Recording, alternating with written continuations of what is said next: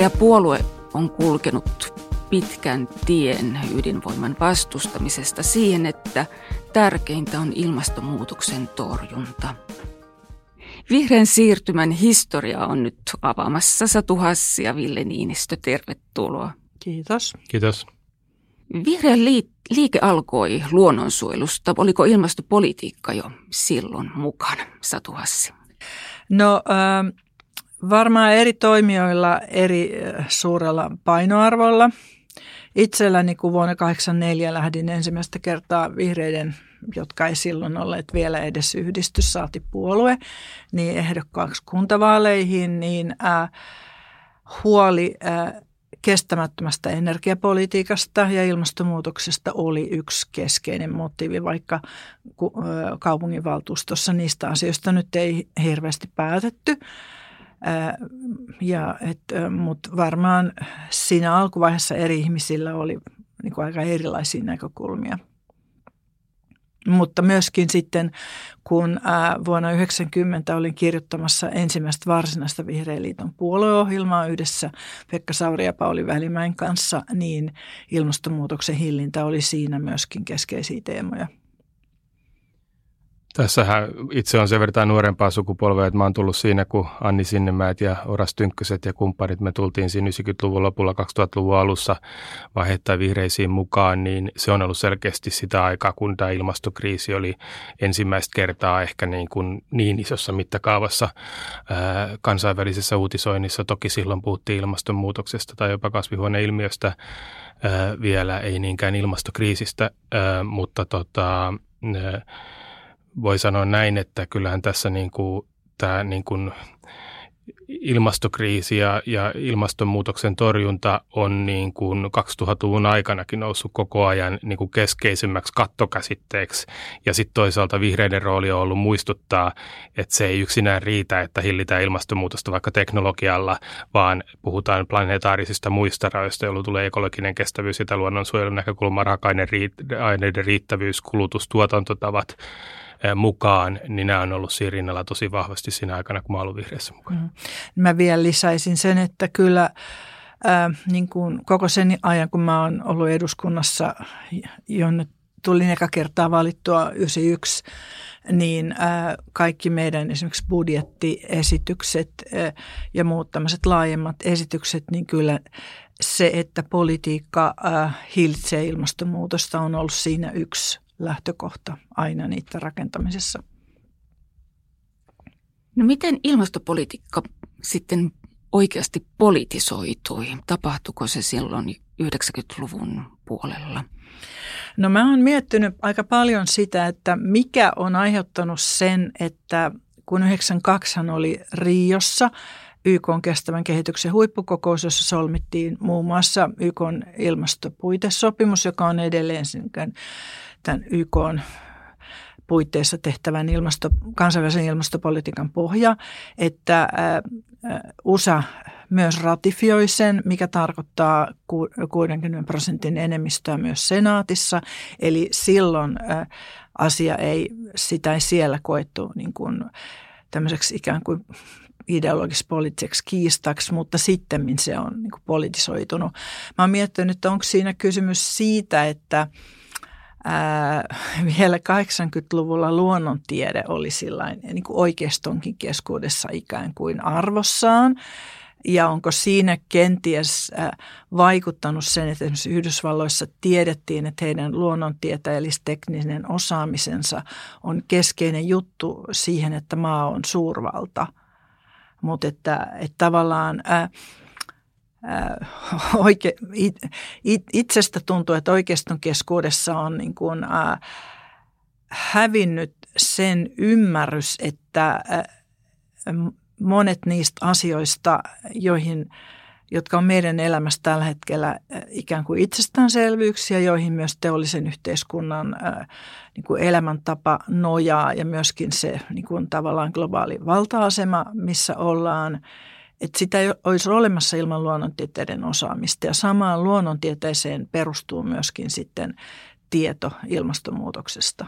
Onhan tämä viimeaikoinen polarisaatio ollut aika hurjaa ja siinä huomaa nyt europarlamentaarikkona tällä hetkellä, että Euroopan keskusta oikeisto on muuttunut viimeisen 10-15 vuoden aikana tosi paljon ja sinne on tullut näitä Yhdysvaltain trumpimaisia piirteitä. Eli, eli juuri se, että voisi ajatella, että konservatiivikin, oikeistokonservatiivi, joka arvostaa sivistystä ja tiedettä, tämmöinen perinteinen ehkä sivistysporvari ja vaikka vähän konservatiivinen sellainen, niin että et, et kuitenkin se tieteellinen maailmankuva on ollut tärkeä ja sitten se vaalimisen ajatus, johon liittyisi kyllä loogisesti se, että ympäristöarvoja ja, ja, ja ilmastotiedettäkin noterattaisiin. Yhdysvalloissahan Nixonin aikana perustettiin ympäristövirasto, että silloin se ei ollut niin puoluepolitisoitunut, mutta sitten jossain vaiheessa todennäköisesti siis fossiilienergian loppauksesta niin oikeistopuolueet niin kuin hylkäsi ympäristö- ilmastopolitiikan, koska he otti aika paljon rahaa vastaan globaalilla kansainvälisellä mittakaavalla, kun asia katsotaan, niin sieltä, sieltä suunnasta, joka halusi kyseenalaistaa koko, koko ilmasto ilmastopolitiikan tarpeen, että jatketaan vaan tätä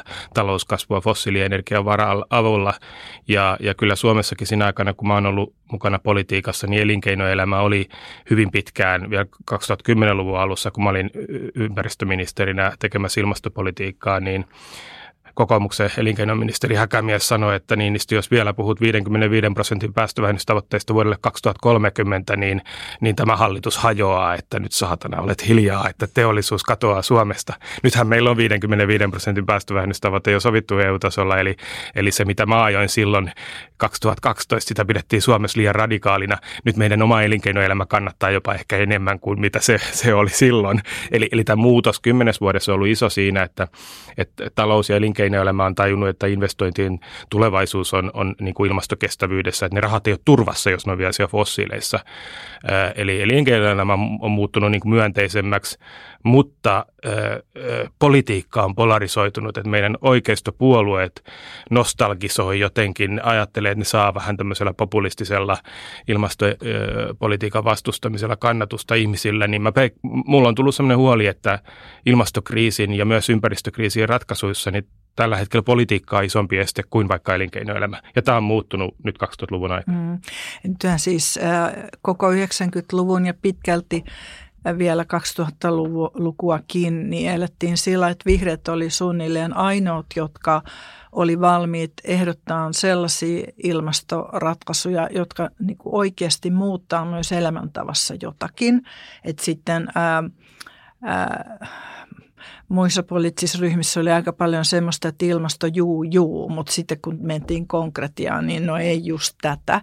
Ja, ja tosiaan niin esimerkiksi kun EU:ssa säädettiin päästökauppadirektiivi, niin äh, Suomessahan elinkeinoelämä – ja suurin osa puolueista niin katsoi, että tämä on Suomen teollisuuden tuho. Et, et vasta sitten, kun Jorma Ollila Hesarissa antoi suuren haastattelun joskus 2006-2007,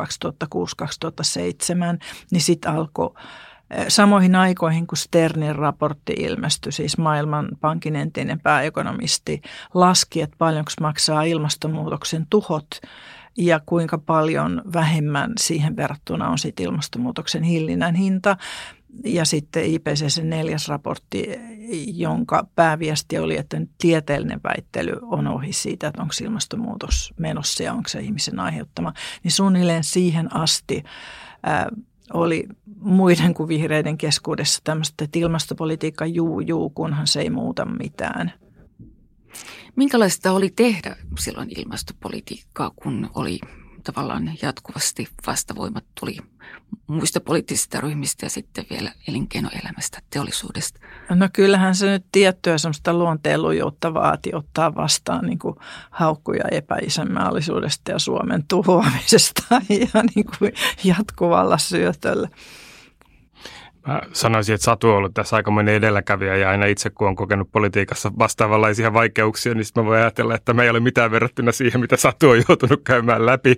Että, että, tota, että se, se semmoinen raudalluja asia, asia perusteleminen ja, ja peräänantamattomuus, mitä hän on edustanut, niin on ollut, mä olen monille mun sukupolven vihreille aikamoinen esikuva siitä, että niin kuin vihreiden pitää mennä myös sitä tuulta vasten ja niitä, niitä, niitä niin kuin suuttujia ja, ja mielensä pahoittajia vasten siinä, että et, et meidän pitää jaksaa kärsivällisesti niin kuin avata sitä, että kuinka isoista muutoksista puhutaan talousjärjestelmään, jotta me voidaan tämä, tämä ilmastokriisi ratkaista ja, ja toisaalta sitten elää luonnon kantokyvyn rajoissa ekosysteemin kannalta muutenkin.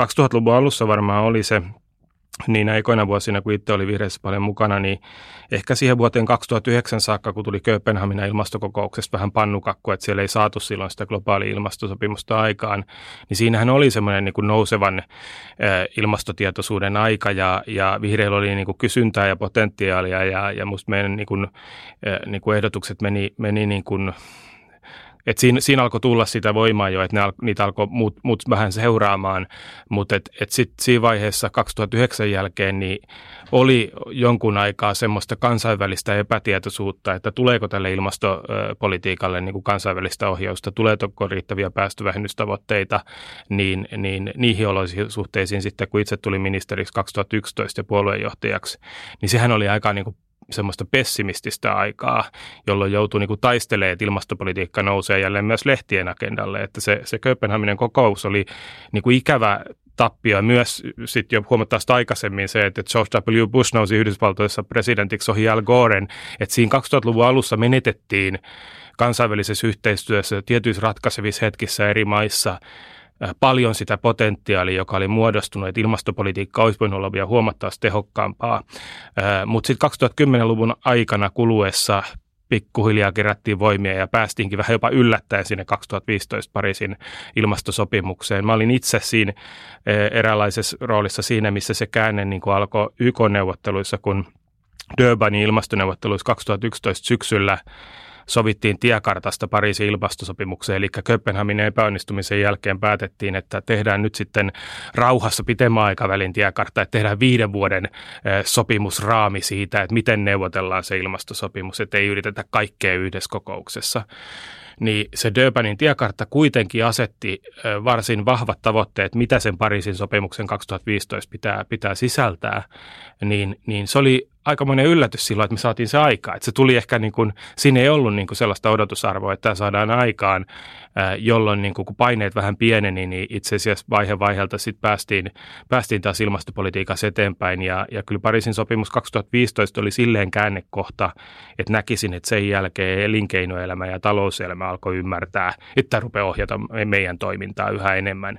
Ja, ja et ehkä ilmastopolitiikasta voisi sanoa näin, että et että koskaan ei kannata antaa periksi, että Pariisin sopimus saavutettiin olosuhteissa, jossa moni oli jo aika toivoton silloin 2010-luvun alussa Kööpenhaminan kokouksen jälkeen. Hmm. Yksi asia, mitä Suomessa ei ehkä kunnolla tajuta, että miten tärkeä EUn rooli on ollut tässä kaikessa.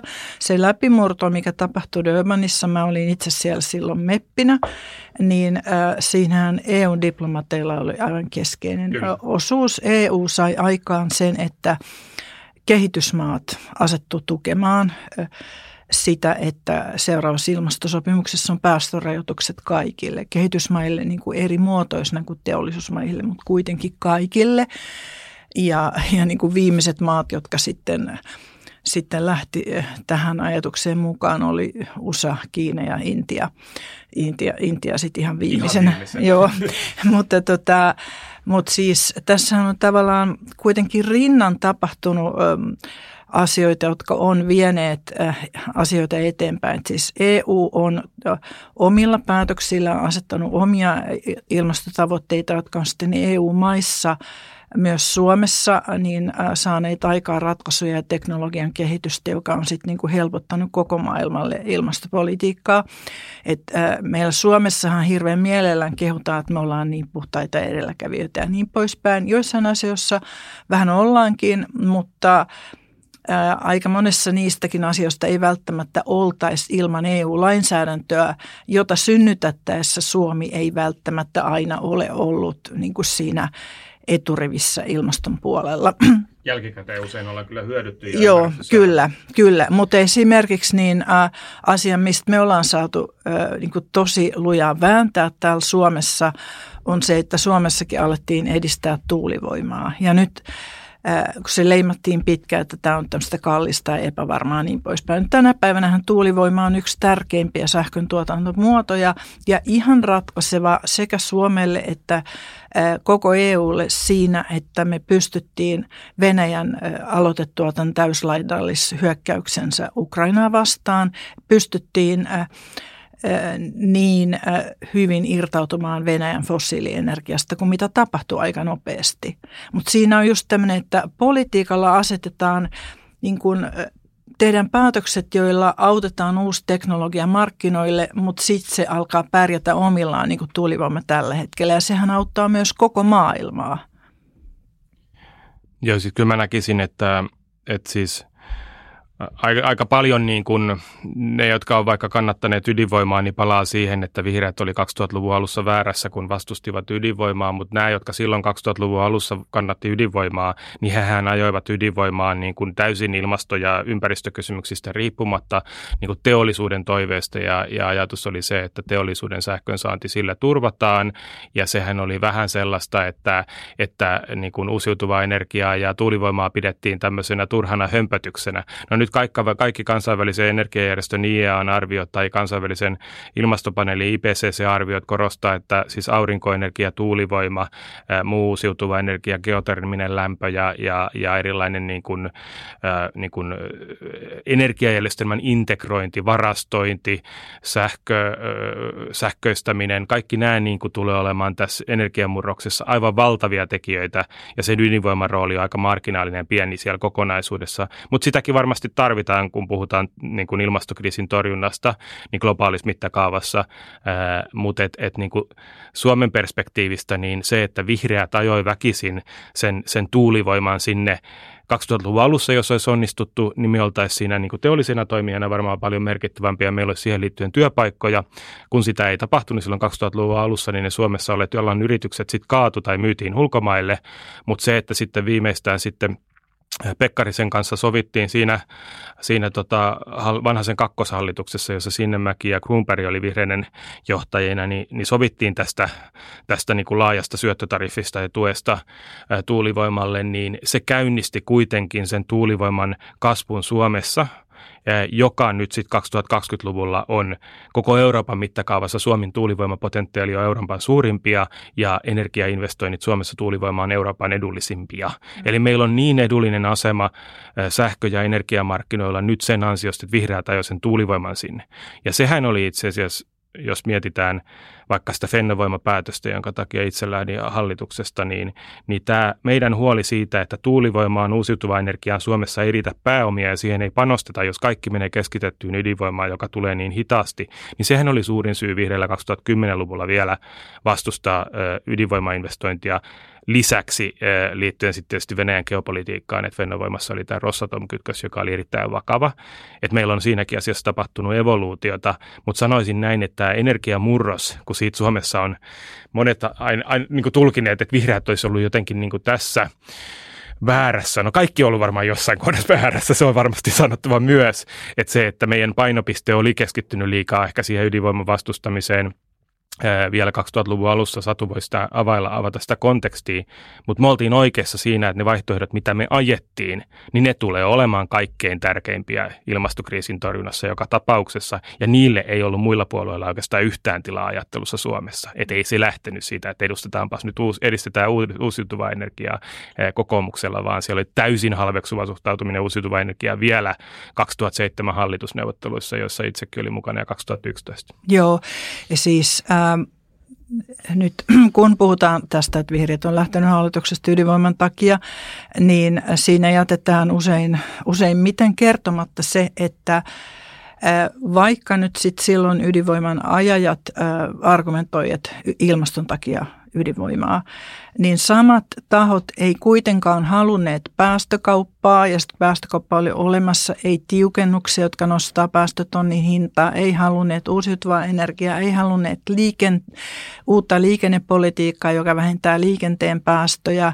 Ja europarlamentin puolella on niin kuin sama juttu muuttui. Et suurin piirtein samat MEPit ja samat puolueet, jotka äänesti ydinvoimamyönteisten kannanottien puolesta, niin vastusti kaikkia niin kuin ilmastotoimia se, se, ja, sel, ja päästörajoituksia. Mm.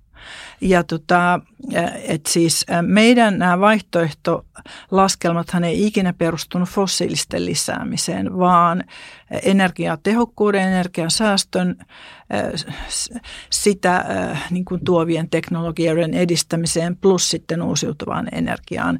Ja 2000-luvun alussahan suomalaisella teollisuudella oli tuulivoimateknologian maailmanmarkkinoista yhtä suuri osuus kuin Suomen paperiteollisuudella paperin maailmanmarkkinoista. Mutta tämän argumentin tuomista esiin pidetään, pidettiin silloin ihan naurettavana, koska tuulivoima oli silloin vielä pieni bisnes. Mutta silloin jo näki, että se kasvo lujaa ja nythän se on valtava bisnes. Mutta todella, kuten Ville tuossa kertoi, niin sillä, että Suomi oli 2000-luvun alun niin kuin melko passiivinen tämän tuulivoimasuhteen, niin menetettiin se niin kuin tuulivoimaan liittyvä suomalaisen osaamisen niin kuin markkina-asema. Meillä voisi olla samantyyppistä tuulivoimateollisuutta Suomessa kuin Tanskassa on nyt, joka on siellä bruttokansantuoteltaan hyvin merkittävä, jos me oltaisiin 2000-luvun alussa nukuttu. Eli yleiskuva on kuitenkin se, että kannattaa olla edelläkävijä, kannattaa haistaa mihin talous menee, se on myös hyvää teollisuuspolitiikkaa. Ja tässä Suomessa on niin kuin asenteet ollut aika jääräpäisen vanhakantaisia siellä teollisuudessa, elinkeinoelämässä ja niissä puolueissa, jotka ajattelee ajavansa niiden asiaa.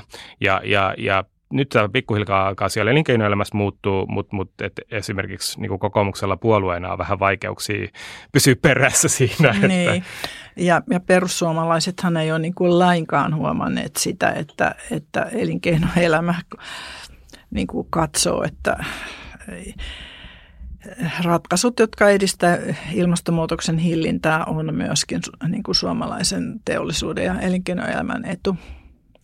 Palataan sinne 2000-luvun alkuun ja tilanteeseen, jossa Satu Hassi johti puolueen ulos hallituksesta. Kerro vähän siitä vaiheesta. No siinä... Äh, oli tietysti siis ensinnäkin se, että meidän mielestä parempia ja turvallisempia vaihtoehtoja oli. Ja itse asiassa hallituksen omissa, omassa selonteossa siitä, että miten Suomi panee toimeen Kioton sopimuksen mukaiset päästövähennykset, niin laskettiin niin kuin toinenkin vaihtoehto. Että ja sitten energiatutkijoiden yhdessä ympäristöjärjestöjen kanssa tekemät skenaariot osoitti, että sitten energiatehokkuus ja, ja uusiutuvan energian teknologialla on ta- mahdollista tehdä vielä enemmän kuin mitä niissä hallituksen se, virallisissa selonteoissa oli. Ja ministerinä mä sitten näin sen, että miten silloisessa kauppa- ja teollisuusministeriössä niin manipuloitiin niitä niitä tota, niin kuin tavallaan sitä dataa, sitä, sitä, sitä ikään kuin päätöksenteon pohja-aineistoa. Mä oon siitä kirjoittanut tarkemmin kirjassani Tukkahattuhyllyllä, joka nyt kertoo myöskin ympäristöministerin syöpähoidoista, mutta, mutta ne osu just samaan aikaan kuin sitten nämä viimeiset väännöt tuosta Olkiluota kolmosesta. Niin ää, mulla ainakin myöskin sitten motiivina – kannattaa sitä, että me lähdetään hallituksesta, kun se ydinvoimapäätös eduskunnassa hyväksyttiin, niin oli se, että että se niin kuin tavallaan faktapohjatyö kauppa- ja teollisuusministeriössä oli epärehellistä.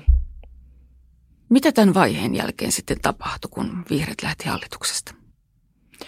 No se Lipposen kakkoshallitus oli periaatteessa luvannut semmoisen risupaketiksi ristityn paketin uusiutuvan energian edistämiseen, mutta sitten, sitten kun tämä Olkiluodon, Olkiluodon kolmosen ydinvoimalupa oli, oli eduskunnassa hyväksytty, niin sitten ää, sitä NS-risupakettia, jolla osa kansanedustajista oli saatu sen ydinvoimaluvan taakse, niin ei, ei toteutettu ja ympäristöjärjestöt kertoivat, että siinä työryhmässä, jossa niitä tarkempia päätöksiä oli valmisteltu, niin silloinen kauppa- ja teollisuusministeri Mönkäre oli kritisoinut ympäristöjärjestöjä siitä, että ne vaatii ihan mahdottomia, kun ne vaati sitä, että hallitus oikeasti toteuttaa samaisen ministeri Mönkäreen ponnen, jonka ministeri oli hallituksen päätöksen sanellut. Että tota, kyllä siinä nyt vähän semmoiset... Äh, semmoiset tota, äh, ristiriitaiset fiilikset oli. Entä Ville sulla sitten? No, no mähän on tullut vihreisiin silloin. Itse asiassa ensimmäinen vihreiden puoluekokous, jos mä oon ollut paikalla, oli se Jyväskylän puoluekokous, jonka yhteydessä järjestettiin tämä valtuuskunnan kokous 2002, jossa vihreät päätti lähteä hallituksesta. Ja se oli avoin kokous puoluekokouksen edustajille, eli olin siellä kuuntelemassa argumentaatiota, kun, kun Satu ja Ode ja Pulliainen ja kumppanit siellä sitten puhuivat siitä hyvin ponnekkaasti itse kukin, että mitä pitäisi tehdä. Ja, ja, ja kyllä mä niin kuin näkisin, että 2000-luvun alussa niin niin Suomen energiapolitiikkahan oli hyvin niin kuin jähmeitä ja lähti edelleen siitä, että keskitetyillä ratkaisuilla isot teollisuusyritykset, isot energiayhtiöt hoitaa tämän homman. Ja jos me katsotaan, missä me ollaan nyt 20 vuotta myöhemmin, niin me ollaan menossa hajautetuun energiajärjestelmään, joska sähkön tuottaja ja sähkön käyttäjä voi olla sama taho ja, ja, ja yhä enemmän niin kuin rajaa sähkön varastoinnin ja kulutuksen ja tuottamisen välillä niin kuin silleen joustavoituu, niin, niin niin kyllä ne ratkaisut, mistä me ollaan puhuttu 2000-luvun alussa, niin, niin on nyt tulos valtavirraksi ja, ja energiatehokkuus ja energian säästämistä vihreät silloin voimakkaasti puhuu, niin alkoi jo 2010-luvulla niin, niin yleistyy paljon. Et, et mä näkisin, että et 2010-luvulla, kun sitten itse 2011 tulin ympäristöministeriksi. Sitä ennen oli käyty se kova ydinvoimavääntö siinä edellisellä hallituskaudella näistä kolmesta uudesta lupahakemuksesta. Ja, ja sitten Pekkarinen keskusta ja, ja kokoomus päätti, että kaksi myönnetään. Myönnettiin yksi Fennovoimalle ja myönnettiin yksi teollisuuden voimalle. Ja kumpikaan näistä hän ei ole sitten valmistunut. Eli, eli Fennovoima myöhemmin sitten ajautui Rossotumin syliin ja sitten tehtiin uusi päätös silloin, kun me oltiin hallituksessa mun kaudella. Ja oli ilmeistä, että, että me tehtiin hallitusneuvottelussa 2011 selväksi, että tämä on niin kuin uusi lupa. Että jos Fennovoiman rakenneorganisaatio muuttuu ja toimittaja muuttuu erityisesti, jos se on venäläinen, mä sanoin 2011 jo, että tähän on ihan eri lupa, koska siihen tulee geopoliittiset riskit.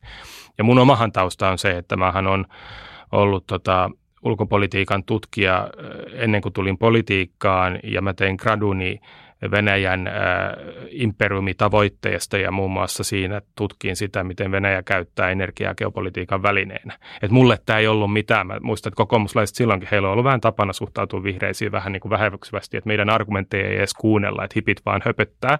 Niin mulle tämä oli niin kuin vakaumuksellisesti myös geopoliittinen kysymys. Ja mä ihmettelin, että miten puolue, joka väittää olevansa turvallisuuspolitiikan asiantuntijapuolue, niin, niin tota, Jan Vapaavuoret ja Alexander Stupit ja, ja sitten Kyrki Katainenkin niin kuin sivuutti lopulta nämä argumentit siitä, että venäläiseen ydinvoimaan erityisesti Krimin valtauksen jälkeen, kun se vielä tapahtui silloin 2014 keväällä, niin, niin tota, sisältyy aivan valtavia riskeitä meidän riippuvuussuhteen kannalta ja meidän ulkopoliittisen liikkumatilan kannalta aikana, jolla me ollaan EU-jäseniä.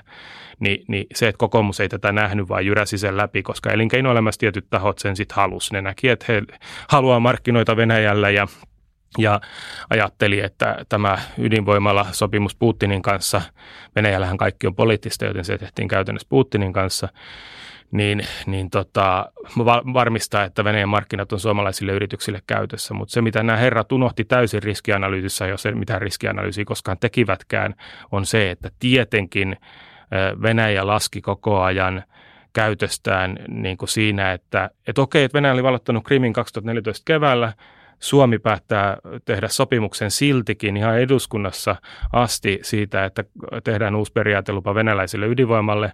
Saksa päättää jatkaa Nord Streamin yhteistyötä kaasuputkesta. Että eihän nuo Euroopan valtiot ole tosissaan näiden pakotteiden suhteet. Et hyvät kauppasuhteet jatkuu. Et Putin tulkitsi sitä niin, että mehän voidaan hyvin jatkaa aggressiivista ulkopolitiikkaa. Me voidaan edelleenkin nakertaa naapurimaista palasia itseemme, harrastaa tätä niin kuin, ö, sotapolitiikkaa imperiumin rakentamisen välineenä ja Eurooppa on heikko. Demokratiat ei tule laittaa meille vastaan ja ne, ne, ne on aina, aina valmis kauppasuhteiden takia unohtamaan arvonsa. Tämä oli Venäjän tulkinta siitä tilanteesta ja se johti sitten Ukrainan sotaan 2020-luvun puolella. E, kyllä meidän käytössä on ollut merkittävä osa sitä kaksoisviestintää, mitä Putinille on tullut. Et, et me ollaan itse sanottu, että pakotteet ei ole niin, niin vakava asia, että kyllä me tehdään tämä iso bisnestä sun kanssa kuitenkin. Ni, niin silloin meidän ja Saksan kaltaisten maiden toiminta on antanut Putinille sitä, sitä ajatusta, että hän pystyy jatkaa sotapolitiikkaansa, että, että, että suomalaisten päättäjien pitää katsoa kyllä tarkkaan peiliin. Eli tämä oli osa, osa sitä meidän harkintaa silloin, silloin se ydinvoima osalta siinä hallituksessa, mutta ehkä vielä palaisin siihen, että, että tota, 2000, 2011, kun me hallitusneuvotteluissa voimakkaasti ajettiin niin kuin uusiutuvaa energiaa ja energiatehokkuutta ja meidän vaihtoehto Fennovoimalle oli täysin kotimaisiin ratkaisuihin nojaava, että silloin me puhuttiin jo teollisuuspolitiikasta, niin kun katsoo niitä argumentteja, mitä me silloin käytettiin ja mitä esimerkiksi Oras Tynkkynen teki sen vaihtoehto Fennovoimalle läpikäynnin, niin jos Suomi olisi siihen täysin panostanut ja rahoja, myös julkisia kunnallisten energiayhtiöiden rahoja ei olisi laitettu vuosikausiksi kiinni siihen Fennovoimaan ja myös täysin hukkaan, niin Suomi olisi pitemmällä vielä energiamurroksessa ja puhtaissa ratkaisuissa kuin nyt. Että, että vihreät on ollut siinä oikeassa, että keskitettyyn ydinvoimaan sisältyy sen investointi pääoma intensiteetin takia ja sen investoinnin pitkäkestoisuuden takia niin paljon ongelmia, että kun puhutaan lisärakentamisesta, niin uusiutuva energia on nyt edullisempaa ja, ja teollisuuspoliittisesti järkevämpää ja nopeampaa päästöjen vähentämisen kannalta. Et, et, tota, hyvä, että Olkiluoto kolme lopulta valmistui, mutta siihen meni sitten se 20 vuotta siitä lupapäätöksestä, että se on aivan kohtuuttoman liian pitkä aika ja, ja kallishan se oli, että rahojen takaisinmaksuaika näille investoijille on, on myös vuosikymmeniä tästä eteenpäin. Hmm. Tästä Fennovoimasta kaikki ei ehkä enää muista, että alun perin se lupa Fennovoimalle annettiin saksalaisen EONin ympärilleen keräämälle niin kuin energiayhtiöiden kimpalle, mutta sitten Fukushiman ydinvoimaonnettomuuden jälkeen EON päätti, että nyt he vetäytyy ydinvoimasta ja he vetäytyy myös Fennovoimasta ja sitten siinä vaiheessa Rosatom tarjoutui äh, ottamaan sen, sen rooli, mikä EONilla oli ollut.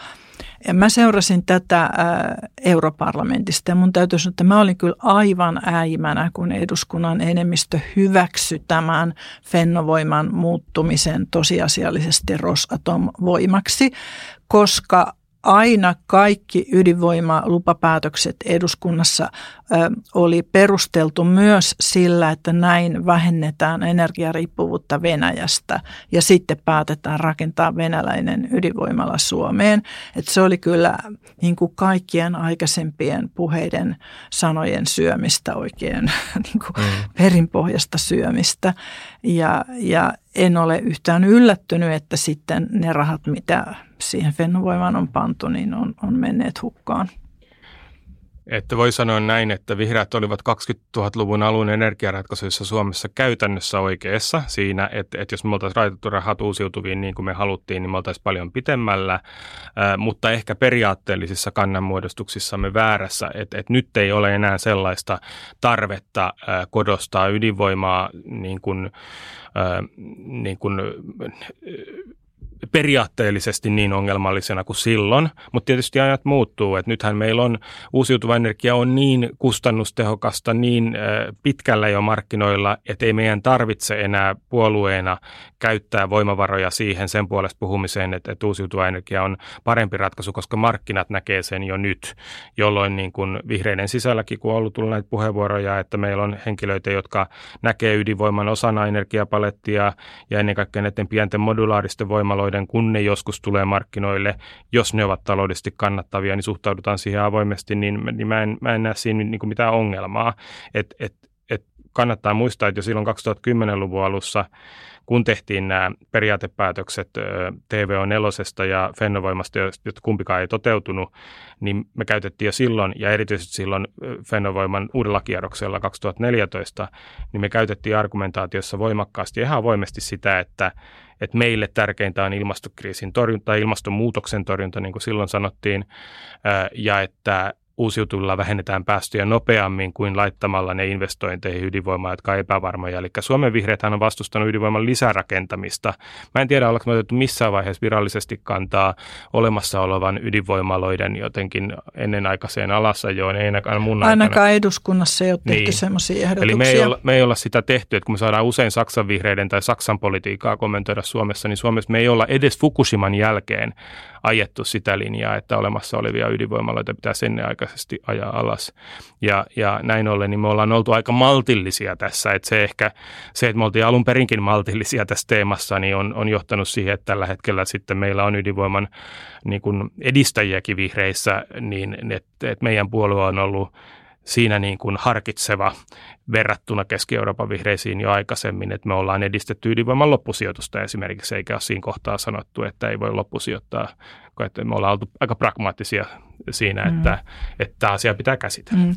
Mutta niin kuin tässä aikaisemmin sanoin, niin äh, 20 vuotta sitten ja vielä 10 vuotta sitten suurin osa niistä, jotka argumentoi ydinvoimaa ilmastoperustein, vastusti kuitenkin kaikkia muita keinoja vähentää päästöjä, niin kuin päästörajoitusten asettamista myöten mutta vihreisiin on alun alkaenkin ollut tervetulleita myös ne ihmiset, jotka ajaa ydinvoimaa niin kuin yhtenä ilmastoratkaisuna, mutta haluaa kannattaa niin kuin kaikkia keinoja ilmastonmuutoksen hillitsemiseksi. 20 vuotta sitten tällaisia ihmisiä oli aika vähän. Niin, mä, sitten kun Atte Harjanteet ja muut tuli niin. mukaan 2010-luvulla, niin se sävypuolueen sisällä alkoi muuttua, että, että oli oikeasti ihmisiä, jotka näki, että ydinvoimaa pitää edistää, mutta että ei väheksytty samaan aikaan uusiutuvaa energiaa tai päästötavoitteita, niin, niin, tai vähennystavoitteita tuotteita, niin se, oli, se on niin kuin 2010-luvulla alkanut trendi, että mä en muista 2000-luvun alussa en mäkään muista. yhtään ydinvoiman mm. puolesta puhujaa Suomessa, joka olisi voimakkaasti edistänyt energiamurrosta ja päästövähennystavoitteita kokonaisuudessa. Tai päästökauppaa. Niin, päästökauppa. Mm. Ja 90-luvun lopussa oli vielä periaatekysymys ydinvoiman No kelle nyt oli, kelle ei. Että mä, mä oon itse aina lähtenyt siitä, että haluan kuitenkin, että mulla on itselläni selvillä se, että niin kuin mitä sitten, mikä on se vaihtoehto. Että, että kuitenkin jo 90-luvulla oli ilmeistä, että näitä vaihtoehtoja on, vaikka ne vaihtoehdot, kuten tuuli- ja aurinkovoima, jotka on nyt jo isoja ja edullisia ja globaalisti merkittäviä, oli silloin vielä pieniä alkuja. Mm. Mutta muutoksen suunta oli kuitenkin näkyvissä. Mutta se pitää sanoa, että globaalilla tasolla, kun tätä systeemin murrosta käy läpi ja, ja siis, että ilmastokriisin todellisuushan on niin, niin, niin kuin dramaattinen tällä hetkellä, että meillä on tosi, tosi kova kiire äh, vähentää päästöjä niin esimerkiksi Ranskan vihreillä ja Saksan vihreillä ydinvoimavastustukseen liittyy paljon tällaista, että keskitytys ydinvoimassa on korruptiivisia elementtejä, siellä on isoja energiayhtiöitä, jotka saa paljon valtion tukea ja, ja että siellä on tämmöisiä niin kuin tällaisia ongelmia, että, että nämä on ollut niin kuin niille valtioille, Ranskalle hirveän kallista tukea ydinvoimaa niin voimakkaasti ja vihreät vastustaa niitä elementtejä siellä, mutta sitten sit mä itse kuitenkin näkisin globaalilla tasolla, kun mietitään päästöjen vähentämistä, niin, niin ei kannata ajaa alas ennenaikaisesti lähtökohtaisesti mitään sellaisia energiamuotoja, joiden ilmastopäästöt ovat pienet. Et, et, et meillä on niin kuin epätäydellinen maailma, epätäydellinen talousjärjestelmä, jossa meidän pitää hyväksyä myös epätäydellisiä ratkaisuja siirtymäaikana ja, ja sitten ne ratkaisutkin, niitäkin pitää kehittää siinä matkan varrella, jotta tämä päästövähennyshomma onnistuu. Et se, että me jouduttaisiin turvautumaan enemmän fossiilisiin kivihiileen tai maakaasuun, missään päin maailmaa osana jotain tällaista tai jotain ennenaikaisesti alas, alas vähempipäästöisiä energiamuotoja, niin se on niin kuin musta täysin päätöntä, että se pitää myös sanoa ääneen. Mm, mutta asia, jota Suomessa nyt välttämättä tuo on se, että Saksa on niin paljon Suomea tihemmin asuttu maa, että siellä ei ole mahdollista rakentaa ydinvoimalaa eikä myöskään ydinjätteen loppusijoitusvarastoa kovin kauas miljoonakaupungeista. Että jos Suomessakin niin kuin ydinjätteen loppusijoitusvarastoa rakennettaisiin lähelle Helsinkiä, niin se saattaisi olla paljon kistanalaisempi kysymys kuin Eurajoelle. Ja tietenkin 80-luvun olosuhteet silloin, kun aikanaan vihreiden ydinvoimavastaisuus, mä oon tietysti tutustunut näihin vaan myöhemmin historiankirjoituksen kautta, mutta, mutta et niin kuin silloin on tehty arvokas työtä siinä, että kyllähän ydinvoimaan liittyvät niin kuin, turvallisuusongelmat ja, ja ympäristöriskit ja säteilyturvariskit on ollut paljon isompia silloin ja se, että niihin on vaadittu parannusta ja on, on niin kuin haastettu ydinvoimaa, niin se on johtanut myös siihen, että se turvallisuus on merkittävästi parantunut. Mm, totta. Eli, eli on saavutettu ihan oikeita parannuksia sillä, että 80-luvulla on ollut ydinvoimavastainen liike, että, että se on saavuttanut niin kuin ydinvoiman niin kuin sisällölliseen turvallisuusajatteluun ja, ja, ja niin kuin sen rooliin niin kuin merkittävää parannusta. Et, et siinä mielessä on ollut tärkeä työ ja sitten uudessa ajassa asioita pitää katsoa niin kuin uudesta näkökulmasta, kun, kun nämä saavutukset on saavutettu, niin se periaatteellinen vastustus ei ole, ei ole sitten enää yhtä perusteltu. Hmm. No tänään ollaan tavallaan siinä, missä 1980-luvulla vihreät olisi halunnut olla. Hiilineutraalius lähenee tai suuret tavoitteet lähenee ja, ja varmaan toivotaan, että toteutuu. Mitkä on ollut semmoisia isompia kamppailuja? Tässä tuli joitakin jo esille, mutta, mutta mitkä sellaisia on olleet merkittäviä kamppailuja, jotka on tuoneet tähän tilanteeseen, että vihreä ilmastopolitiikka on uskottavaa? No, mulla on nyt ehkä vähän semmoinen energiainsinööriperspektiivi asioihin, mutta kyllä mun mielestä kaikki, se, äh, kaikki ne poliittiset päätökset, joilla on luotu markkinoita uusiutuvalle energialle, niin on ollut ihan, ihan keskeinen, jotka päätökset on olleet äh, kovan väännön takana ja joita on naureskeltu toisaalta ja toisaalta sitten ää, niin kuin leimattu kansalaisten näkökulmasta liian kalliiksi, niin on nopeuttaneet sitä teknologiakehitystä, mitä tässä on välttämätöntä. Mutta tietysti sitten, ää, kun erittäin isoja ongelmia ratkaistaan tavallaan, Äh, nyt varmaan kaikki on kyllästyneet näihin laivavertauksiin, mutta kuitenkin tosi ison laivan kulkusuuntaa muutetaan, niin se on äh, äh, siinä ei ole mikään yllätys, että tulee sitten uusia ongelmia matkaan, niin kuin tällä hetkellä tämä raaka-aineet, miten saadaan kaivostoiminta kestäväksi. Et kokonaisuutenahan uusiutuvan energian varassa pyörivä talous tarvitsee vähemmän kaivannaisia kuin fossiilitalous maailman. Siis kaivannaisista tällä hetkellä fossiiliset on niin leijonan osa, mutta ne tulee uusiin paikkoihin, jossa ei ole vielä niin kuin totuttu kaivostoimintaan. Et, et kuten siis kaikki kaivosasioita seuranneet huom- Suomessa on huomanneet, niin hirveän suuri osa Suomesta on kaivosyhtiöiden ää, niin kuin kiinnostuksen kohteena, ja, ää, mutta kaivoslainsäädäntö, vaikka siihen saatiin pieniä parannuksia viime eduskuntakaudella ja hallituskaudella, niin ää, ei ole vielä sellainen, että, että kaivoksen perustaminen voisi olla niin kuin ympäristön kannalta ongelmatonta. Ja sitten ää, luontokato etenee myöskin aivan hurjaa vauhtia. Et siis sekä, että tällä planeetalla on ilmasto, jossa ihmisyhteiskunnat pystyy toimiin, ja että on olemassa elonkehä, joka ylläpitää niin kuin happea ja pölyttämistä ja makean veden tuotantoa niin poispäin, niin nehän on niin perusjuttuja sille, että ihminen voi elää. Ja siinä on myöskin kasvavia ongelmia, että ei tässä nyt mitenkään helpotuksesta voi huokasta. Paljonhan tässä on saavutettu 2000-luvun aikana, että, että ilmastopolitiikasta on tullut ihan eri tavalla valtavirtaa ja se nähdään talous- ja teollisuuspolitiikkana ja, ja, ja vihreä siirtymä tämän europarlamenttikauden aikana, kun 2019 aloitin europarlamentissa ja, ja sitten niin kun on edetty tässä nyt neljä vuotta että tässä vihreässä siirtymässä, niin, niin kyllähän siinä on käynyt niin, että ei mulla ollut koskaan sellaista oloa Suomessa silloin, kun mä olin ympäristöministerinä hallituksessa, että olisi niin paljon vaikutusvaltaa eh, niin kuin päätöksiin ja, ja siihen suuntaan, mihin politiikka menee, kuin nyt europarlamentissa tällä kaudella. Että vihreät on ollut muokkaamassa keskeisesti vihreää siirtymää, meitä kuunnellaan ja meitä arvostetaan, ja siinä taustalla on se työ, mitä Satu on esimerkiksi tehnyt aikana. Moni, moni muu. Ja, ja moni muukin niin kuin päästökaupan edistämisessä, ja, ja se, että teollisuus on nähnyt, että, että että me tarvitaan voimakasta ympäristösääntelyä niin, että ympäristöulkoisvaikutukset ja ilmastoulkoisvaikutukset näkee tuotteen, näkyy tuotteen hinnassa. Siihen tarvitaan poliittista sääntelyä ja päästökauppa on ollut yksittäisistä keinoista kaikkein tehokkain EU-ssa siihen, mutta myös ympäristönormeja, erilaisia haitallisia aineita voidaan kieltää ja vaiheittain, että ensiksi, ensiksi hinnoitellaan ja sitten kielletään ne haitallisimmat, kun markkinoille tulee ympäristön kannalta parempia ratkaisuja.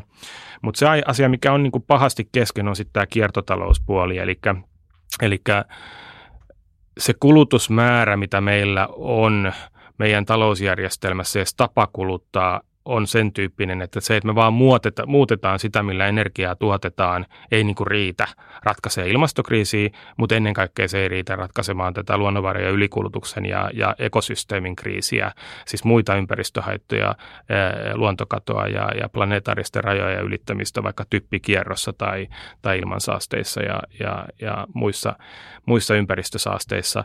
Ja näin ollen niin se iso haaste on saada se eteenpäin, että kierrätettävyys, kierrätys, materiaalitehokkuus, resurssitehokkuus e-, etenee systemaattisesti kaikessa politiikassa. Että vihreä siirtymä on osalle puolueita edelleenkin vaan sitä, että edistetään niin kuin ilmastomyönteisiä teollisuusratkaisuja, mutta ei puututa siihen niin kuin, ä, ylikulutuksen ongelmaan. Ja, ja tämä yhtälökin on niin kuin mahdoton. Eli se seuraava askel on saada aidosti tämä kiertotalouden ajattelu päästövähennysten niin kuin rinnalle läpäiseväksi. Ja, ja siinä me ollaan vielä vähän niin kuin puolivälissä. Ja, ja tämä viherpesun ongelma on edelleenkin todellinen. Ennen kaikkea kaivosteollisuuden edistämisessä, niin siellä on tämmöistä viherpesuajattelua, että paikallisia ympäristöhaittoja ja, ja vesistöpäästöjä voi aiheuttaa, kun sillä on joku jalotavoite, että saadaan akkuteollisuuteen raaka-ainetta ja autoihin, sähköautoihin akkuja.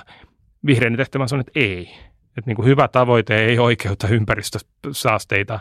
Toki niin kuin me eletään epätäydellisten ratkaisujen keskellä, että jotain haittaa voi tulla. Kaikkea ei voi niin kuin nollata, mutta meillä on aina tarvita niin kuin välttämätöntä minimoida ympäristöhaittoja. Hyvällä ympäristösuunnittelulla voidaan vähentää niitä, ja vaikka kaivukset ei sovi kaikkialle. Et luon, luonnolta ja vesistöiltään rikkaille alueille, herkille alueille tai muille elinkeinoille tärkeille alueille tai saamelaisille tärkeille alueille kaivokset ei sovi, vaan, vaan että sitten se pitää sovittaa yhteen siihen, siihen, että et, et, et ne sijainnit, missä, mihin kaivos soveltuu paremmin, niin siellä minimoidaan haitat sitten parhaalla ympäristöteknologialla. Ja tässähän meillä on edelleen semmoinen jännite, mihin tarvitaan vihreitä. Mutta ehkä sanoisin myös, niin kuin tässä on haastettu ehkä poliittista oikeistoa ja suomalaisia perinteisiä valtapuolueita, että keskusta, demarit ja kokoomus on ollut niin kuin liikaa sen perinteisen teollisuuden kulloistenkin toiveiden vietävissä.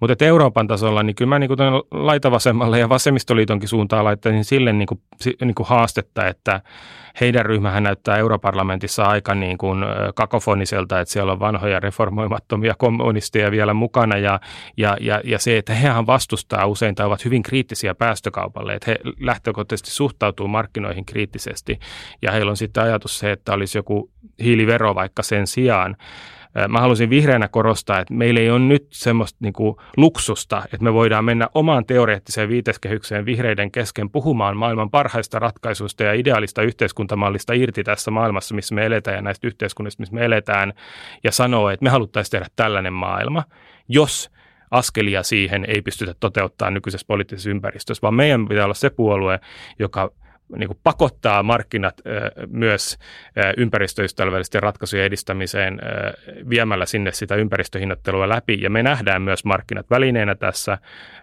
Eli, eli niin kuin markkinat hyvällä sääntelyllä on kyllä ilmasto- ja ympäristöpolitiikan ystävä. Et, et tässä kohtaa ei meillä ole aikaa käydä keskustelua siitä, että pitäisikö valtion kuitenkin omistaa kaikki tuotantovälineet. Ja, ja tässä niin kuin mä näen, että siellä sitten taas vasemmalla laidalla on, on niin kuin semmoista – että en näkisi vasemmistoliittoa ja, ja, ja, ja tätä heidän QE-ryhmäänsä europarlamentissa kovinkaan uskottavana ilmasto- ja ympäristöliikkeenä edelleenkin, koska heillä on usein tärkeämpää olla yksinään oikeassa kuin muuttaa todellisuutta, saada ympäristötavoitteita läpi. Mm. Tämä vielä tästä päästöjen hinnoittelusta sanoisin, että 90-luvulla jo niin vihreiden ta- talouspolitiikassa ja budjettiehdotuksissa keskeinen asia oli aina päästöjen hinnoittelu. Meidän silloin ensisijainen keino oli päästöverot, joiden tuotolla sitten voitaisiin alentaa työn veroja ja, ja nostaa sosiaaliturvaa.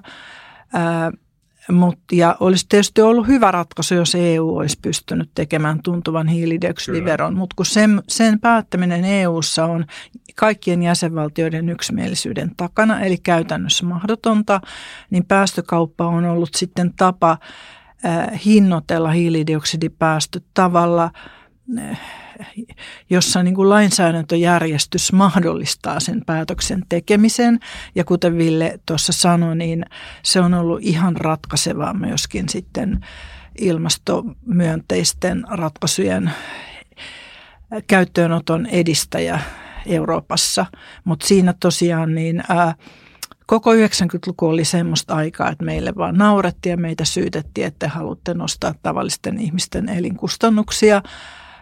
Ja, ja tosiaan sitten kun vihreät oli ainoat, jotka sanoivat, että päästökauppa, sitten kun komissio sitä ehdotti, niin on järkevä idea, niin tosiaan sitten niin mun muistikuvissani useamman vuoden ajan, niin vähintään yhdessä suomalaisessa maakuntalehdessä otsikko kertoi, että Kioton sopimus ja EUn päästökauppa tappaa Suomen. Ja ympäristöministerit Satu Hassi ja Pekka Haavisto tekivät tämän kauheuden.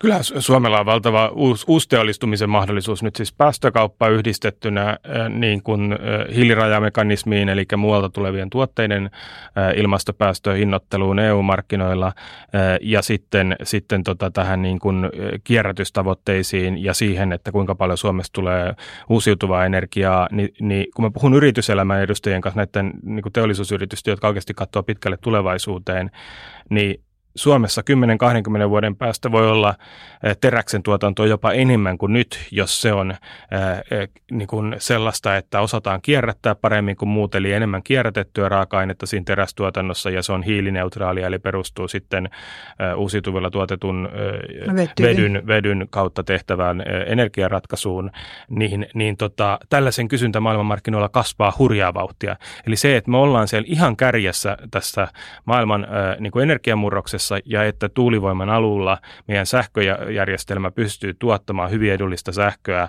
niin meidän omavaraisuus kasvaa, me voidaan jopa lisäteollistaa Suomea ja, ja, ja tota, silloin nämä niin kuin, niin kuin teollisuuspolitiikka, talouspolitiikka ja ympäristöpolitiikka kulkee käsi kädessä. Mutta et, et sen rinnalla meidän pitää muistaa kuitenkin sit se, se, se kiertotalouden kulkeminen siinä mukana, eli, eli, eli, tota, ei vain kaiken kulutuksen lisääminen, vaan myös sen rakenteen muuttaminen. Otetaanko tähän loppuun vielä lyhyesti voitot ja tappiot tässä vihreän siirtymän pitkällä ajallisella kaarella? Satu aloittaa. No keskeisinä voittoina mä pitäisin useita EU-päätöksiä. EUn ylipäätänsä päästötavoitteiden asettaminen, jäsenvaltioiden velvoittavien päästötavoitteiden asettaminen, päästökaupan säätäminen ja sitten useassa vaiheessa tapahtunut päästökaupan tiukentaminen, uusiutuvan energian tavoitteet ja sitten niitä toteuttava vihreiden läpiajava politiikka, jolla on sitten aloitettu tuuli- ja aurinkovoiman markkinat Suomessakin.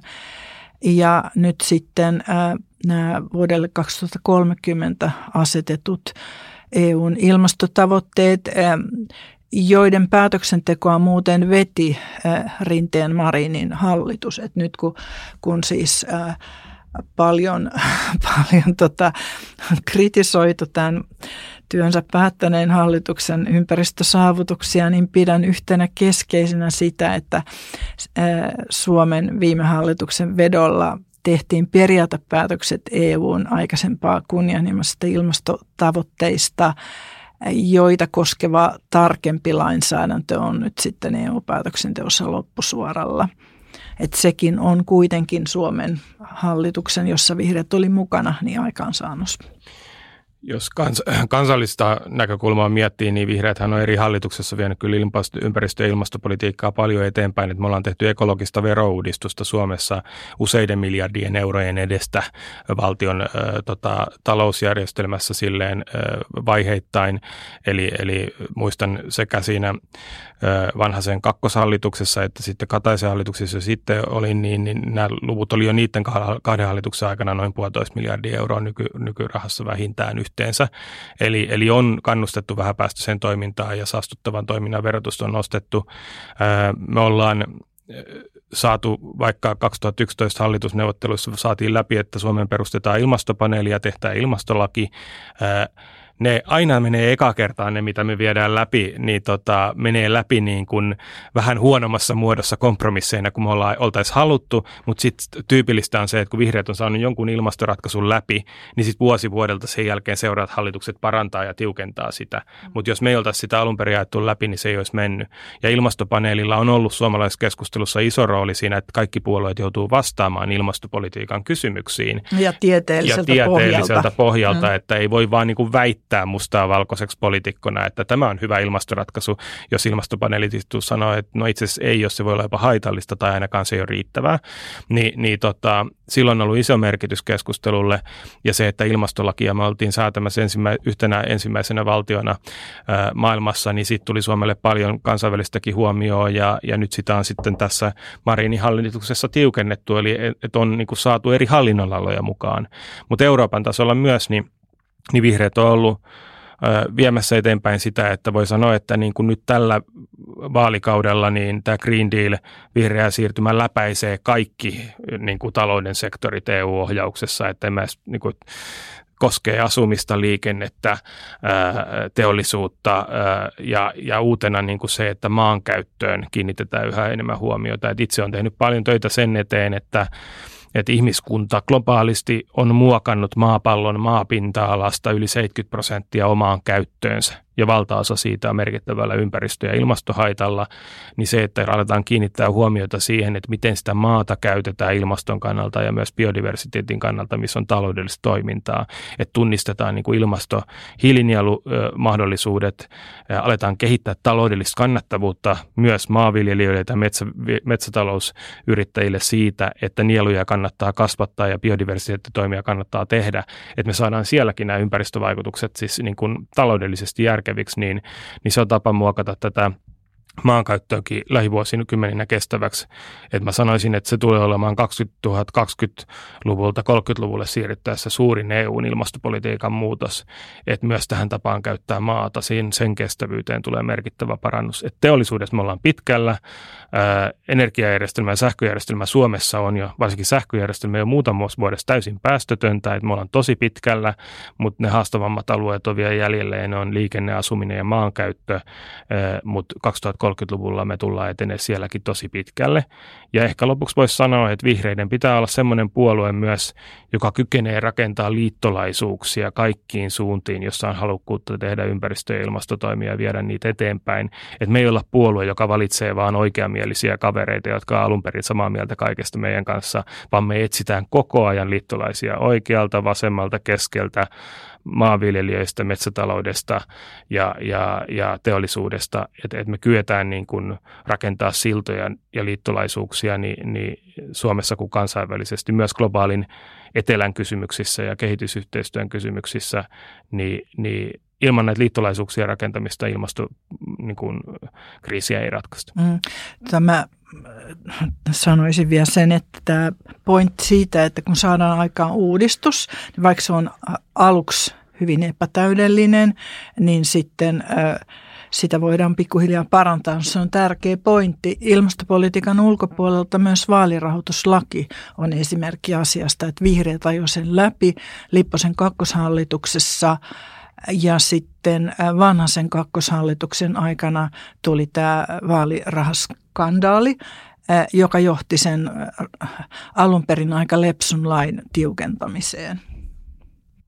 Ja niin monia asioita voisi käydä läpi, mutta tulee mieleen myös se, että, että kyllä niin kuin Tuija Praksin oikeusministerikaudella vanhaisen kakkoshallituksella oli iso merkitys, että mietitään erilaisia vihreiden tavoitteita, niin mehän ollaan aina haluttu myös demokratiaa tehdä osallistavammaksi ja antaa kansalaisille suoraa ääni, niin se, että me saatiin perustuslakiuudistukseen kansalaisaloite, niin se on 2010-luvulla tuonut monia edistyksellisiä kansalaisaloitteita ja sieltä, sieltä myös lainsäädäntömuutoksia ja monet niitä on ollut, niistä on ollut ympäristö- ja ilmastopolitiikkaan liittyviä, toisaalta myös tasa-arvo- ja ihmisoikeuksiin, niin kuin tasa-arvoinen avioliittolaki. Et politiikka on hidasta hommaa ja, ja se, että Tuija sai perustuslakiuudistuksen kansalaisaloitteen isosta vastustuksesta huolimatta, niin sen vaikutus on seuraavan 10 vuoden, 15 vuoden aikana näkynyt kyllä kaikkialla meidän yhteiskunnassa.